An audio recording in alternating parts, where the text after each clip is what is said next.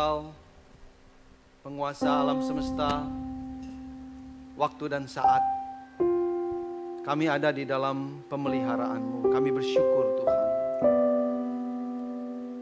Kami merasa dikasihi. Kami merasa dipelihara. Bukan karena kami baik. Tetapi karena Kristus sudah mati di atas kayu salib menebus dosa-dosa kami. Kami bersyukur Tuhan sepanjang hidup kami. Kalau kami melihat ke belakang kehidupan kami dengan berbagai caramu yang ajaib, Engkau membuat kami bisa berada di sini hari ini dalam keadaan baik. Hambamu nggak tahu apa yang ada di dalam hati kami, pergumulan dan lain sebagainya. Tapi satu yang kami tahu, Engkau memerintah dengan kuat kuasamu. Engkau memerintah dengan kasihmu sehingga apa pun yang terjadi dalam hidup kami, semua kau rancangkan untuk kebaikan kami. Untuk menjadi berkat buat orang-orang di sekeliling kami. Demikian juga engkau menempatkan kami di dalam keluarga kami masing-masing. Seperti apa pun keluarga kami, situasinya, orang tua kami, adik-adik kami, kami tahu Engkau merancangkan semuanya itu karena Engkau mengasihi kami. Dan Engkau ingin kami mengasihi Engkau. Dan menjadi berkat buat keluarga kami, buat lingkungan di mana Tuhan tempatkan kami. Tuhan berkati kami. Pada saat kami berbicara tentang firman-Mu, pada saat kami merenungkan firman-Mu Tuhan, celikan mata rohani kami, agar kami mengerti rancangan-Mu yang sesungguhnya buat setiap kami. Berkati hambamu yang sudah mempersiapkannya ini ya Tuhan. Sehingga biarlah hanya hikmatmu saja yang diwartakan. Biarlah kuasa kasihmu saja yang kami rasakan semua. Terpujilah namamu ya Tuhan. Berbicaralah kepada kami, kami mendengarkan. Di dalam nama Tuhan kami Yesus Kristus, kami berdoa. Amin. Silakan duduk. Bapak Ibu Saudara yang terkasih di dalam Tuhan, Pagi hari ini kita akan merenungkan kisah yang ada di dalam kitab Hakim-Hakim pasal yang ke-13. Kisah tentang orang tua Simpson yaitu papanya Manoah dan mamanya tapi tidak disebutkan namanya. Saya akan bacakan buat Bapak Ibu yang ada di sini maupun uh, teman-teman yang mungkin ada di rumah atau di mana pun kita berada. Hakim-Hakim pasal 13 ayat 1 sampai 24. Orang Israel melakukan pula apa yang jahat di mata Tuhan. Sebab itu Tuhan menyerahkan mereka ke dalam tangan orang Filistin 40 tahun lamanya. Pada waktu itu ada seorang dari Zora dari keturunan orang Dan namanya Manoah. Istrinya mandul tidak beranak. Dan malaikat Tuhan menampakkan diri kepada perempuan itu dan berfirman kepadanya demikian. Memang engkau mandul, tidak beranak tetapi engkau akan mengandung dan melahirkan seorang anak laki-laki. Oleh sebab itu, peliharalah dirimu, jangan minum anggur atau minuman yang memabukkan, dan jangan makan sesuatu yang haram, sebab engkau akan mengandung dan melahirkan seorang anak laki-laki. Kepalanya takkan kena pisau cukur sejak sebab sejak dari kandungan ibunya anak itu akan menjadi seorang nazir Allah dan dengan dia akan mulai penyelamatan orang Israel dari tangan orang Filistin. Kemudian perempuan itu datang kepada suaminya dan berkata, telah datang kepadaku seorang abdi Allah yang rupanya sebagai rupa malaikat Allah, amat menakutkan. Tidak kutanyakan dari mana datangnya dan tidak juga diberitahukannya namanya kepadaku. Tetapi ia berkata kepadaku, engkau akan mengandung dan melahirkan seorang anak laki-laki.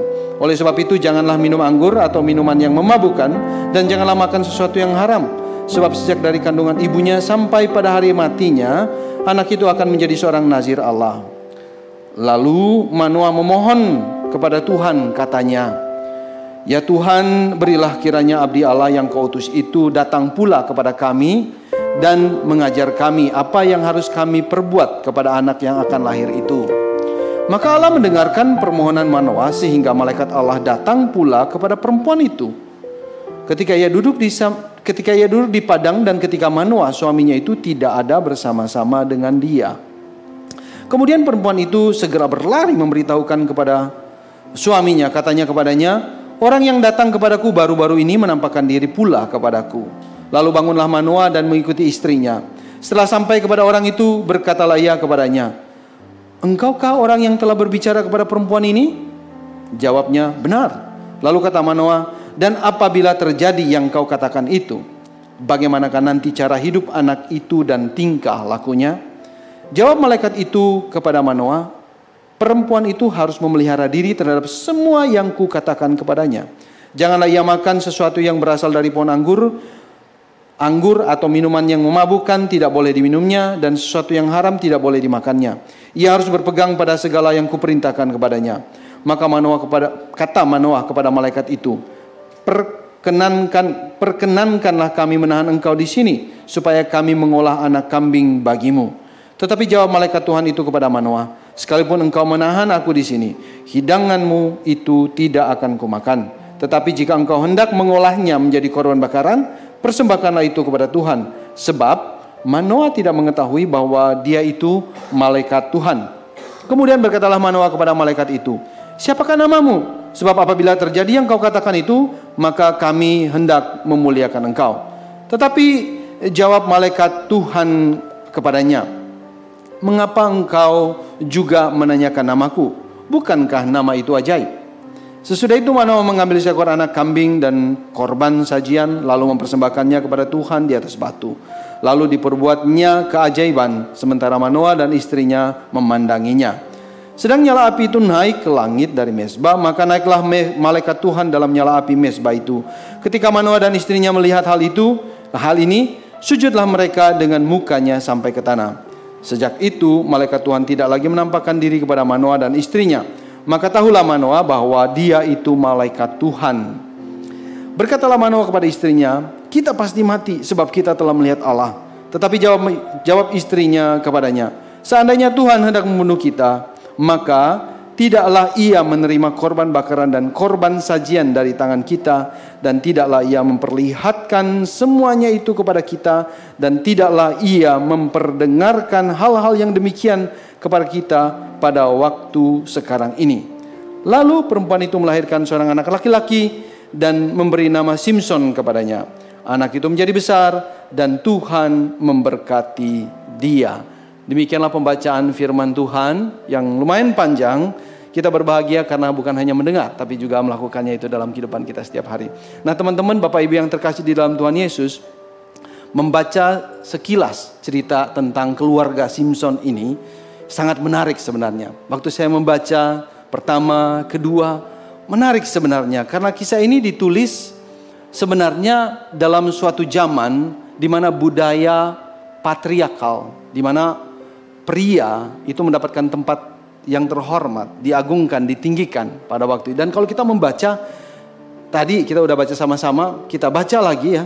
Di situ bisa kita ketahui dengan cepat ya bahwa emang ini ditulis memang dalam budaya seperti itu. Kenapa? Nama Manoa ditulis berapa kali?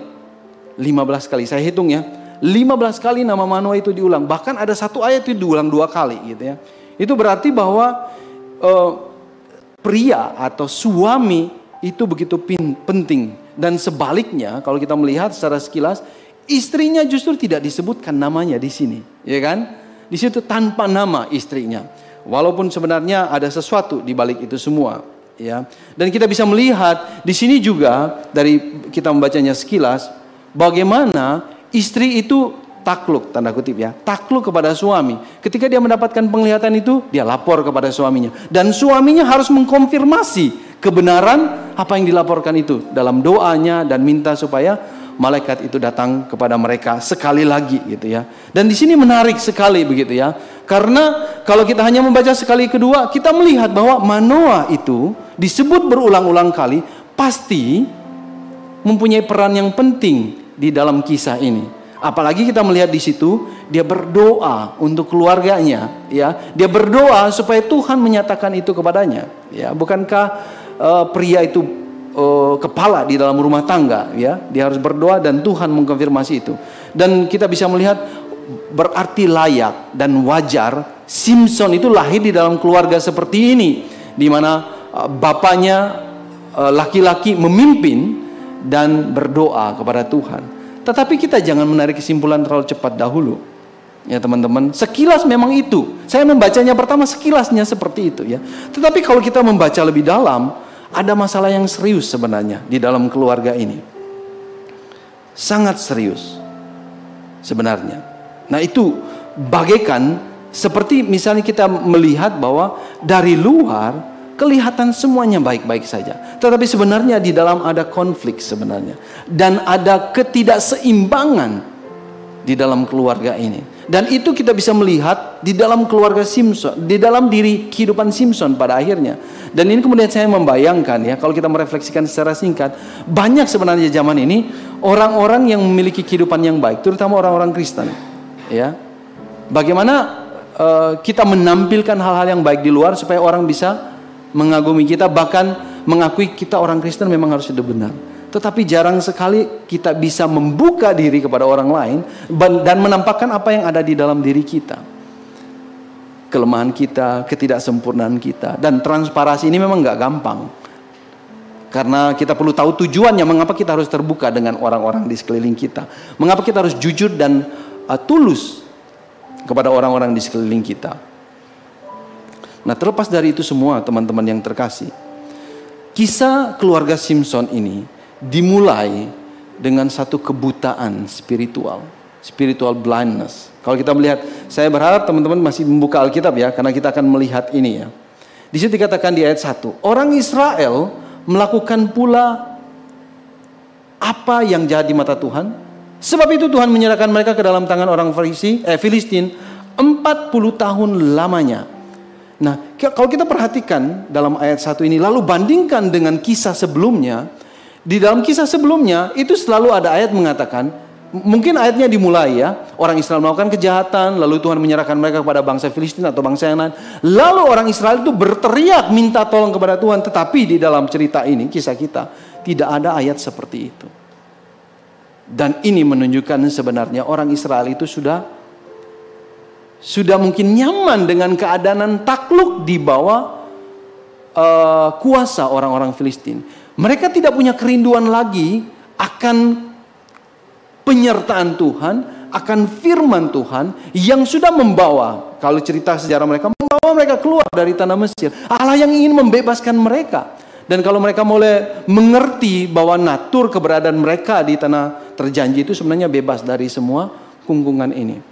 Dan di sinilah sebenarnya kita melihat bahwa mereka itu tidak mengharapkan Tuhan, tidak memiliki hasrat lagi kepada Tuhan dan menikmati apa aja yang ada, apa saja yang ada pada waktu itu. Dan kalau kita melihat di pasal selanjutnya, pasal 15 waktu Simpson sudah mulai ber, ber, uh, sudah dewasa, di situ kita bisa melihat di pasal 15 orang Israel sendiri mau menyerahkan Simpson ke dalam tangan orang Filistin. Bahkan Simpson sendiri dikatakan tidak punya hasrat sebenarnya untuk melawan orang Filistin. Tetapi karena cari gara-gara dan Allah berkarya, berkarya di semua cari gara-gara itu ya dengan orang Filistin karena masalah wanita. Lalu Tuhan memakai itu sebenarnya. Ya. Tapi bisa dilihat di sini teman-teman bahwa kisah ini dimulai dari spiritual blindness dan kita akan melihat itu akan terjadi sepanjang kisah kita akan melihat garisnya atau benang merahnya sampai pada akhirnya. Dan dalam kebutaan total seperti ini teman-teman, bagaimana mereka bisa merasakan atau melihat karya Tuhan. Nggak bisa. Seperti apa yang ditulis oleh Paulus di dalam uh, kitab Efesus. Kita udah mati karena dosa-dosa kita. Dan kalau kita sudah mati, bagaimana kita bisa hidup? Bagaimana kita bisa berespon lagi kepada kehidupan kalau kita sudah mati? Dan ini yang terjadi. Kalau sudah buta, mau lihat apa lagi? Bagaimana kita bisa melihat terang kalau kita sudah buta? Kecuali ada orang yang datang dari luar komunitas tersebut dan memberikan terang itu. Karena orang Israel have no idea what had happened. Ya kan? Mereka buta aja mereka nggak tahu. Dan oleh karena itulah anugerah itu datang mencelikkan mata mereka. Karena tidak ada cara lain kalau orang sudah buta secara spiritual bisa melihat kembali secara spiritual kecuali ada anugerah grace datang dari luar mencelikkan mata-mata yang buta. Dan itu kita melihat dari mulai dari ayat 2. Bagaimana malaikat Allah datang ber, berkunjung kepada keluarga tertentu yang juga sebenarnya bukan keluarga yang ideal. Nah, di situ kan kita bisa melihat bahwa uh, grace itu menjadi semakin kelihatan uh, kuat kekuatannya ketika kita melihat bahwa yang didatangi itu sebenarnya nggak punya power apa-apa. Di ayat 3, malaikat itu datang menampakkan diri kepada perempuan yang tidak bernama. Tadi ya, istri dari Manoah itu ya. Datang kepadanya, kepada perempuan yang bukan hanya tidak bernama. Ya, tetapi mandul dan tidak memiliki anak. Dan pilih, apakah ini berarti pilihan Tuhan salah? Enggak. Ya, karena yang mau ditonjolkan adalah bukan kekuatanmu manusia, tetapi yang mau ditonjolkan adalah kemurahan dan kekuatan Tuhan yang mengontrol sejarah. Seringkali kita hanya melihat saat ini, zaman ini, dan mencoba untuk menilai kehendak Tuhan, bukan ya? Oh Tuhan itu begini dari hidup kita yang mungkin 70 tahun. Tetapi Allah sudah berkarya berpuluh-puluh tahun, beribu-ribu tahun. Dan kita mencoba menilai dia dalam hidup kita yang pendek ini. Kan nggak bisa. Ya. Kita harus melihat dalam seluruh perspektif yang luas. Sejarah gereja kita. Dari dalam Alkitab, dari zaman ke zaman. Nah, teman-teman yang terkasih di dalam Tuhan Yesus. Di dalam zaman itu wanita tidak mendapatkan tempat yang spesial. Kita sudah tahu itu. ya Di dalam budaya yang mengutamakan pria, wanita itu second class. Dan masih ada sampai sekarang kita tahu itu ketidakadilan terhadap wanita terjadi di mana-mana. Ada daerah-daerah yang lebih tradisional, itu bahkan wanita tidak mendapatkan tempat.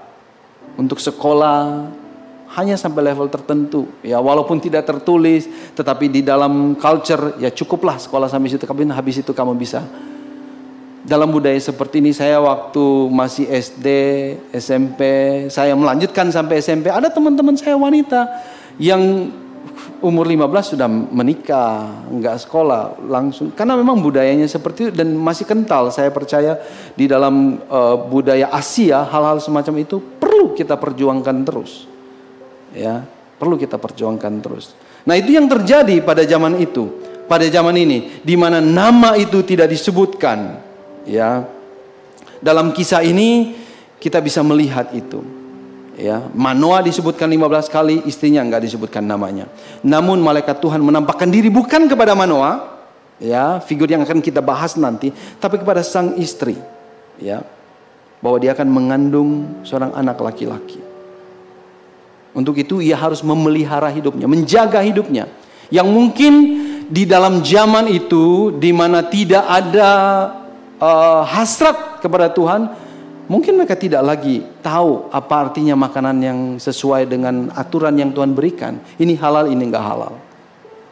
Ini yang sesuai dengan peraturan hukum Taurat kita. Ini sesuai dengan ibadah kita kepada Tuhan dan ini mungkin itu, itu perlu dikasih tahu kembali oleh malaikat Tuhan kepada istri Manoa. Ya, jelas sekali dikatakan uh, bahwa enggak boleh makan minum anggur, minuman yang memabukkan, jangan makan makanan yang haram. Mengapa tidak boleh begitu? Karena anak yang dia lahirkan akan menjadi nazir Allah.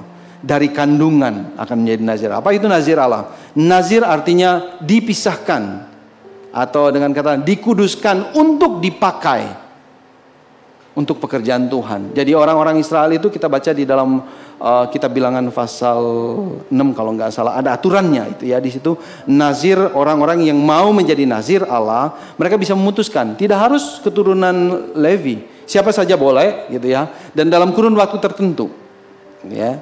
Dia bisa oke okay, saya mau mendedikasikan hidup saya kepada Tuhan. Misalkan ini dan nggak boleh makan ini dan itu. Seperti tadi dikatakan di situ ya tetapi di sini lebih ajaib lagi, extraordinary. Kenapa? Karena Simpson akan menjadi nazir Allah sejak dari kandungan ibunya. Sudah didesain secara spesial oleh Tuhan. Dari lahirnya. Kepalanya tidak akan kena pisau syukur.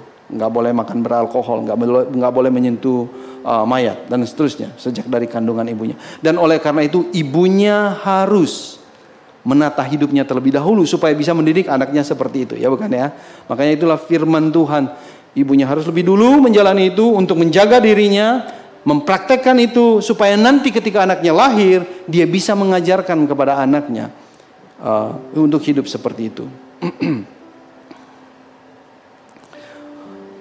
Pertemuan dengan malaikat kemudian disampaikan kepada sang suami.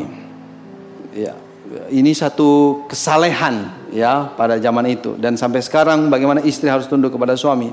Dan kita perhatikan perkataan istrinya ketika menggambarkan malaikat Tuhan. Dan saya pikir kita bisa melihat spiritualitas dari istrinya di sini, kerohaniannya. Telah datang kepadaku seorang abdi Allah yang rupanya seperti malaikat Allah, amat menakutkan. Kita bisa bandingkan bagaimana suaminya ketika melihat sosok yang sama nanti. Di sini istri bisa melihat seperti malaikat Allah. Apakah dia pernah melihat malaikat Allah? Karena mungkin dia punya kehidupan spiritual yang lebih baik. Dia bisa menggambarkannya demikian.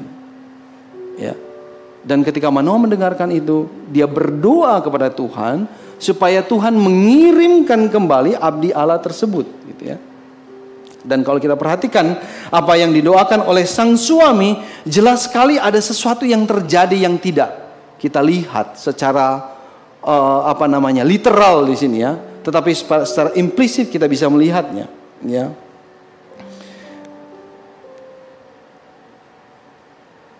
Di ayat ke-10 kemudian perempuan itu berlari ayat 11 lalu bangunlah Manoah sorry uh, oh ayat 8 doanya ya. ya Tuhan berikanlah kiranya abdi Allah yang kau utus itu datang pula kepada kami dan mengajarkan kami apa yang harus kami perbuat kepada anak yang akan lahir itu gitu ya. Jadi di sini sebenarnya kita bisa melihat sang suami tidak terlalu percaya kepada laporan istrinya.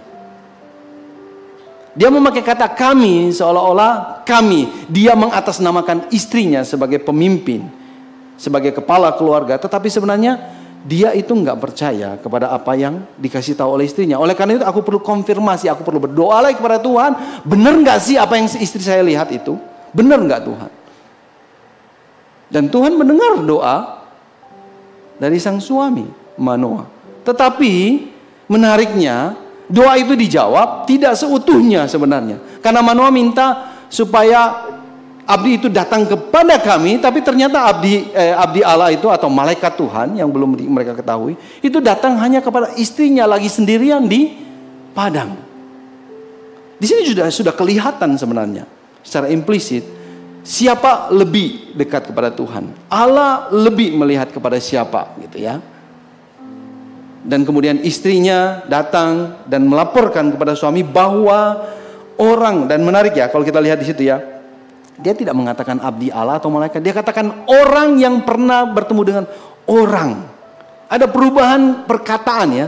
Tadi dari abdi Allah seperti malaikat Tuhan, tapi sekarang ketika dia lapor kepada suaminya, penampakan kedua, teofani yang kedua itu, dia katakan orang. Apa maksudnya? Tentu dia mau supaya suaminya menilai sendiri, menurut kamu itu orang itu nanti siapa? Kan gitu. Siapa orang itu menurut kamu dengan maka kata tersebut ya. Dan kita bisa melihat bagaimana sebenarnya uh, Manoa melihat ya siapa yang datang itu. Dia bertanya kembali, ya seakan-akan apa mencari menunjukkan otoritasnya menunjukkan siapa dia begitu ya kepada malaikat itu ya kalau kita membaca di situ ya Engkaukah orang yang telah berbicara kepada perempuan ini? Ya, kata perempuan, bukan istriku. Perempuan ini jelas ya. Di situ kita melihat uh, hierarki yang ada ya dan bagaimana hubungan dia dengan istrinya. Malaikat itu tidak menjawab panjang, benar. Ya, lalu dia bertanya detail, apa yang kamu perintahkan? Bagaimana kami bisa memelihara anak kami? Dan jawab dari malaikat itu menarik sebenarnya. Ya kan? Kenapa? Karena malaikat itu seakan-akan berkata, udah tanya istri aja gitu. Saya sudah kasih tahu semua kepada istrimu. Belajarlah percaya kepada istrimu. Dia bisa menjadi saksi yang bisa kamu percayai sebenarnya. Sebenarnya malaikat mau kata demikian kepada sang suami. Ya. Dan Manoa sampai sejauh ini masih masih nggak bisa menangkap sebenarnya apa maksud dari semuanya ini. Bahkan dia tidak mengerti bahwa orang itu adalah malaikat Tuhan, Allah sendiri. Ya kan? Jadi kita bisa melihat disfungsi di dalam keluarga ini sebenarnya. Bagaimana suami tidak menghargai istrinya, suami tidak percaya kepada istrinya, menganggap istri lebih rendah di mata sang suami. Dan kalau kita perhatikan ke depan, Simpson punya perilaku yang mirip dengan papanya. Bagaimana dia memperlakukan perempuan-perempuan tersebut. Nah itu tapi kita tidak bahas di sini. Dan itu menunjukkan kelemahan dia sebagai seorang pria. Dan ketika membaca ini saya merefleksikan kehidupan saya sebagai suami sebenarnya. Dan apa yang dikatakan apa yang dikisahkan sini tentang bagaimana Manoa memperlakukan istrinya, punya perspektif terhadap istrinya, itu juga saya alamin. Bagaimana saya tidak percaya kepada istri saya tentang kami homeschool, iya kan? Sepakat bahwa istri yang mengajar anak-anak. Tetapi selalu aja, kadang bukan selalu ya, kadang itu saya bertanya dan pertanyaan itu karena saya nggak percaya bahwa dia capable untuk mengajar anak saya. Sih jadi apa yang dulu terjadi sampai sekarang kalau suami mau jujur nih ya, saya nggak tahu berapa banyak suami di sini, tapi pasti jadi calon suami, ya kan? Curiga kepada istri, tidak percaya dulu mungkin ya, tidak percaya kepada istri, ya, bahwa dia capable untuk melakukan sesuatu. Ketika dia memberitakan sesuatu kepada kita, kita mau ngecek bener nggak sih dia bilang ini. Dan saya melihat pada akhirnya yang kelihatan adalah apa? Ketika kami bertengkar, yang terjadi blaming, menyalahkan. Kamu sih begini. Kan sudah begitu saya bilang, tapi kamu begini. Jadi blaming. Sikap blaming itu menurut saya kemudian menunjukkan sebenarnya saya tidak menghargai, tidak percaya kepada dia. Dan belakangan ini saya belajar untuk tidak mempersalahkan di dalam di dalam argumentasi kami mempersalahkan dia dan mulai belajar untuk tidak terlalu banyak komentar dalam segala yang dilakukan tentang masakannya, tentang kegiatannya di rumah dan belajar untuk menerima karena dia capable, karena dia mampu, karena dia melakukannya dengan caranya dia.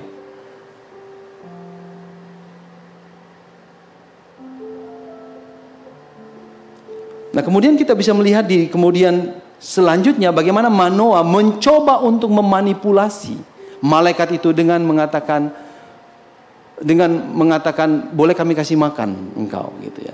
Lalu kemudian malaikat itu bilang enggak saya enggak makan ya kalau kamu mau buat ini apa namanya uh, korban bakaran kepada Tuhan mengarahkan hatinya kepada Tuhan.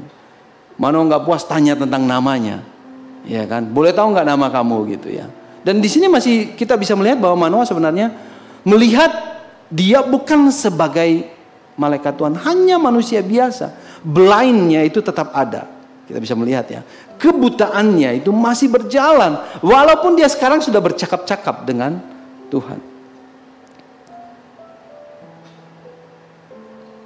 Dan pada akhirnya kita melihat setelah malaikat itu membuat satu keajaiban di tengah mereka, baru dia sadar gitu ya dan reaksinya menarik. Kita mati karena kita sudah melihat Tuhan.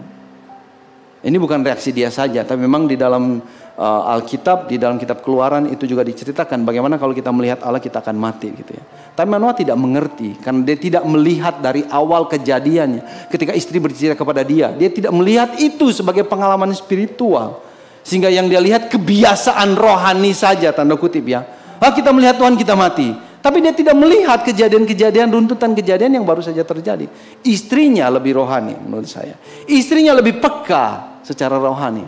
Dan dia mengatakan, nggak mungkin dong kita mati. Ya kan, nggak mungkin kita mati karena dia menjadikan kita anak. Ya kan, dan anak itu harus lahir dan seterusnya. Nah ini menarik sekali di sini teman-teman. Bagaimana dalam budaya yang orang uh, pria itu diagungkan, tapi justru di sini sangat rendah di dalam spiritualitas. Seorang wanita yang tidak bernama, yang direndahkan di dalam budaya culture, tapi kemudian ditinggikan di hadapan Tuhan. Apakah kebutuhan kita sebagai pria, sebagai suami, kejantanan, kehebatan, kekuatan? Kisah pada pagi hari ini teman-teman menunjukkan kepada kita bahwa pria, suami yang paling dibutuhkan itu adalah spiritualitas kepekaannya terhadap Tuhan. Untuk membangun keluarga yang baik. Untuk membangun keluarga yang bahagia. Kepekaan kepada keinginan Tuhan. Itu nomor satu. Manoa mengalami kebutaan rohani yang parah, sangat parah. Dan saya berharap pria-pria atau suami zaman sekarang boleh mulai menyadari kebutaan-kebutaan dia. Dia menikmati kebudayaan pada zaman itu, ya, di mana pria diagungkan, ditinggikan, dan dia menikmati privilege itu tanpa menyadari sebenarnya Tuhan yang dia percaya bukan Tuhan seperti itu sebenarnya. Tuhan yang dia percaya adalah Tuhan yang adil. Tuhan yang melihat wanita dan pria itu setara. Tetapi dia menikmati budaya yang dia hidup pada saat pada saat ini. Pada saat itu. Bahkan itu secara tidak sadar dia turunkan kepada anaknya. Simpson. Simpson dikatakan adalah seorang hakim yang sangat uh, yang sangat kuat sebenarnya, mendapat kasih karunia yang tidak didapat oleh hakim-hakim yang lain. Tetapi Simpson menjadi seorang hakim yang paling lemah. Karena dia tidak menyadari. Dia tidak mengerti siapa dirinya sepanjang dia hidup. Papanya buta, Simpson juga buta. Sampai kemudian, ya kita lihat kebutaan Simpson apa? Dia tidak taat kepada kenazirannya. Ya, dia menyentuh mayat, dia minum minuman alkohol waktu dia menikah.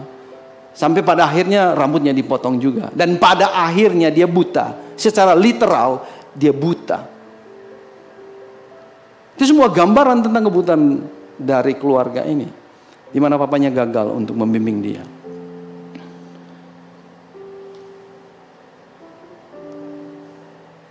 Nah teman-teman yang terkasih di dalam Tuhan Yesus. Saya membaca sebuah kutipan pada pagi hari ini tadi. Dikatakan begini, we are at the point in Christianity where people don't care if you can back up what you believe with the Bible or even reality. Their feelings, desires, and emotions override what scripture and basic truth say. They don't follow Christ, they follow self. Ini zaman di mana kita tinggal saat ini. Di mana diri kita yang diagung-agungkan. Sebenarnya. Dan saya yakin dengan perkembangan teknologi, dengan segala kemudahan, informasi yang bisa kita terima, dengan segala kecanggihan, kita bisa menjadi begitu self-sufficient. Kita bisa merasa bahwa kita bisa semuanya, mengerti semuanya, tahu semuanya. Dan ini membawa kita kepada kebiasaan untuk independen. Bahkan tidak membutuhkan Tuhan. Sebenarnya. Mau tahu apa? Uncle Google, buka aja, tahu semua. Mau apa? Kita semuanya. Itu membuat kita membuat kita ke sana gitu ya. Seperti apa yang ditulis oleh Melisa di sini. Tetapi panggilan Tuhan tidak berubah.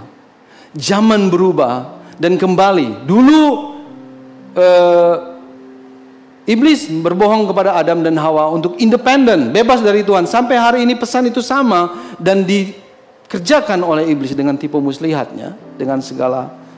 Tetapi pesan Allah tetap sama. Kita dipanggil untuk datang kepada Tuhan. Untuk desire. John Piper mengatakan God is most glorified when we are most satisfied with Him. Ini tentang desire kita sebenarnya. Kepuasan kita kita taruh di mana sebenarnya? Keinginan kita kepada Tuhan itu taruh mana? Kepekaan rohani kita adalah hasrat rohani kita. Tanpa hasrat kerinduan akan Tuhan, bagaimana kita bisa discern mana yang benar, mana panggilan hidup saya, mana pasangan hidup saya, apa yang penting kalau saya mencari pasangan hidup, di mana apa yang dia kualitas yang harus dia miliki. Ada yang mengatakan sudah cukup saya mengenal Tuhan. Saya nggak mau tidak mau mengenal Tuhan terlalu banyak lagi. Ada ketakutan begitu kuat, ada yang akan hilang kalau dia mengenal Tuhan. Apa yang hilang? Kenikmatan hidup mungkin di dalam dunia ini. Dan tanpa sadar dia sudah mengatakan bahwa dia juga sebenarnya menyembah bukan Tuhan dengan memilih untuk berhenti mengenal Tuhan atau cukup sampai level ini aja saya mengenal Tuhan dan kemudian dia bisa menikmati kesenangan di dalam dunia ini. Markus 4:19 kekhawatiran dunia ini dan tipu daya kekayaan dan keinginan-keinginan akan hal yang lain menghimpit firman untuk bertumbuh. Jadi yang membuat kita hilang hasrat kepada Tuhan, membuat kita apatis terhadap Tuhan, tidak mau berkembang di dalam pengenal kita akan Tuhan, sebenarnya karena kekhawatiran dunia ini dan tipu daya, keinginan-keinginan kita sebenarnya.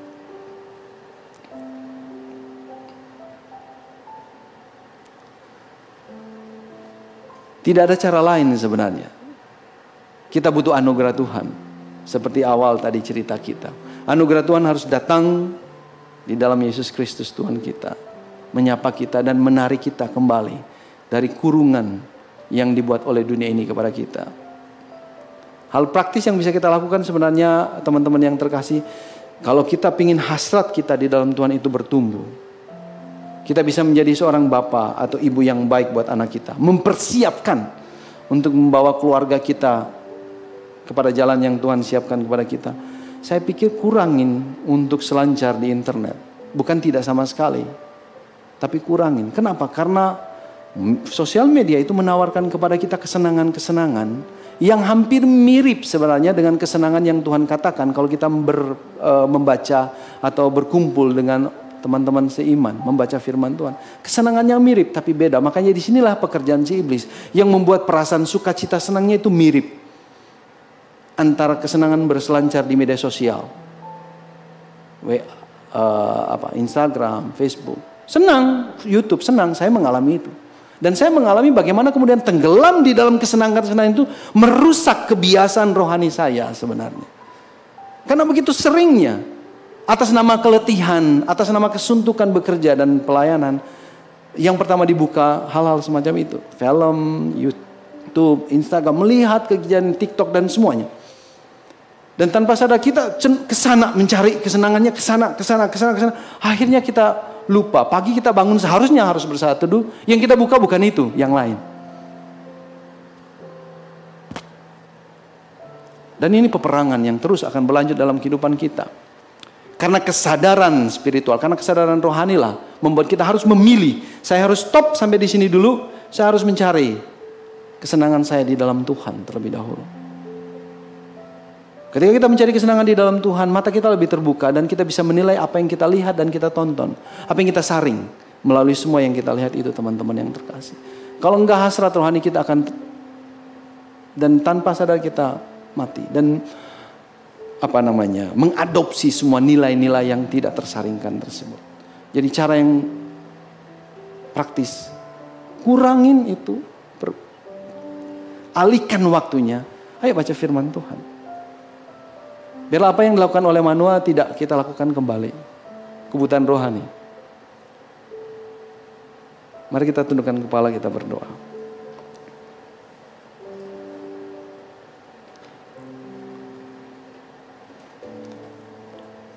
Kami mengakui Tuhan betapa lemahnya hidup kami.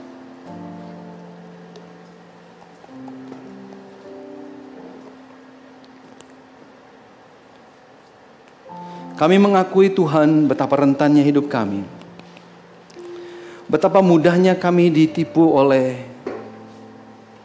tipu muslihat si jahat. Dengan menawarkan kesenangan-kesenangan yang instan dan cepat untuk mendapatkan gratifikasinya. Kami meninggalkan kesenangan-kesenangan yang sudah kau rancangkan sejak engkau menciptakan kami. Kami bersyukur kami memiliki Yesus Kristus yang mati buat kami sehingga mata rohani kami dicelikkan untuk melihat keindahanmu ya Tuhan.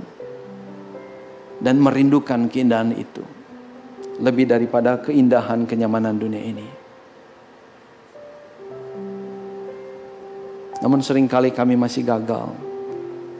Sering kami, sering kali kami masih terlena di dalam semuanya itu. Kami mohon ampun Tuhan. Kami minta tolong Tuhan. Tolong kami. Agar ketika kami sadar kami sudah terlena di dalam kesenangan-kesenangan dunia ini. Kami datang kepada Tuhan minta tolong. Tuhan kuatkan kami kembali untuk memandang kepada Engkau di dalam firman-Mu. Mengecap indahnya kebenaran firman-Mu di dalam Alkitab. Kuatkan dan teguhkan hati kami. Beri kami hikmat bijaksana untuk bisa memilah-milah, membagi-bagi waktu kami ya Tuhan. Kami mau hidup sebagai terang di dalam dunia yang semakin redup ini. Kami mau menjadi seorang yang semakin bergantung kepada Tuhan di dalam dunia orang-orang yang semakin mau independen dari Tuhan dan menentukan arah hidupnya sendiri. Tuhan Yesus yang tolong kami. Ampun dosa kami. Berikan kami kembali sukacita keselamatan di dalam Yesus Kristus itu ya Tuhan. Yang menguatkan kami untuk melangkah di dalam jalan yang sudah kau tunjukkan kepada kami. Terima kasih Tuhan Yesus. Segala puji hormat hanya bagi namamu. Di dalam nama Yesus kami berdoa, kami bersyukur. Amin.